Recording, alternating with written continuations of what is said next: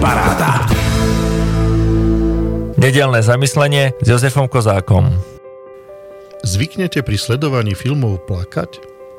A teraz nemyslím na nejaké romantické zábery alebo chvíle zomierania hlavného hrdinu. Ale či vami pohnú scény, ktoré sú svojim odkazom silné.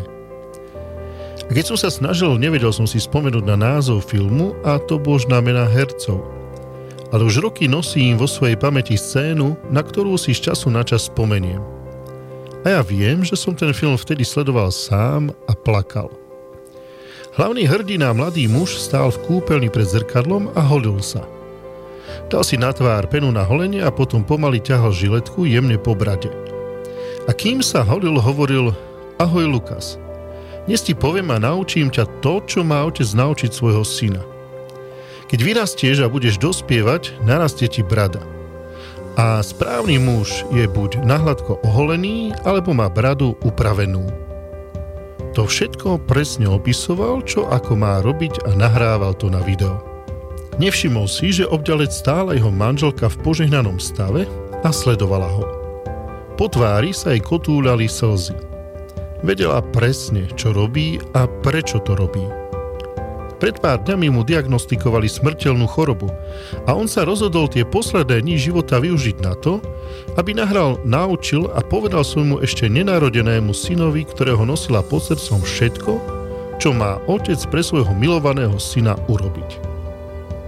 Nechcel nič zanedbať a nechcel, aby to za ňo robil nejaký iný muž. On bol otcom.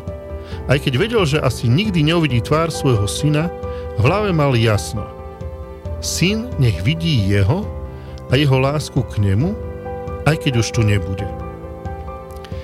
A v dnešnom evaniliu sa ozýva otec svojmu synovi. Evangelista Matúš to opísal takto. Kým ešte hovoril, zahálil ich jasný oblak a z oblaku zaznel hlas. Toto je môj milovaný syn, v ktorom mám zalúbenie. Boh dáva najväčší príklad otcovskej lásky. Jeho láska je stála a nemenná. Koľký túžime aj dnes po takejto láske. Koľký čakáme, prosíme, modlíme sa, aby sme aj my mohli zažiť stálosť a nemenosť otcovskej lásky. Sme prázdnymi, ak nemilujeme a ak nik nemiluje nás. Všetci potrebujeme zažiť, že ku komu si patríme a on patrí k nám.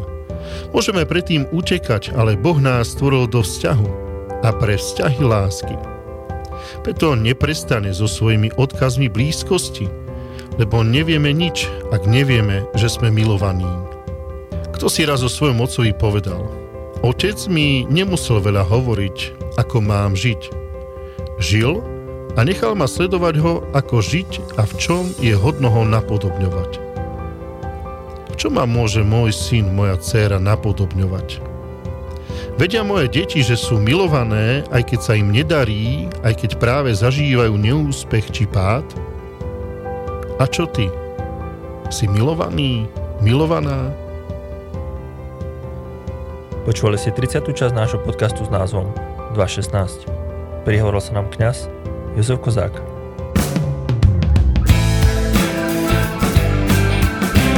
Rádio Paráda.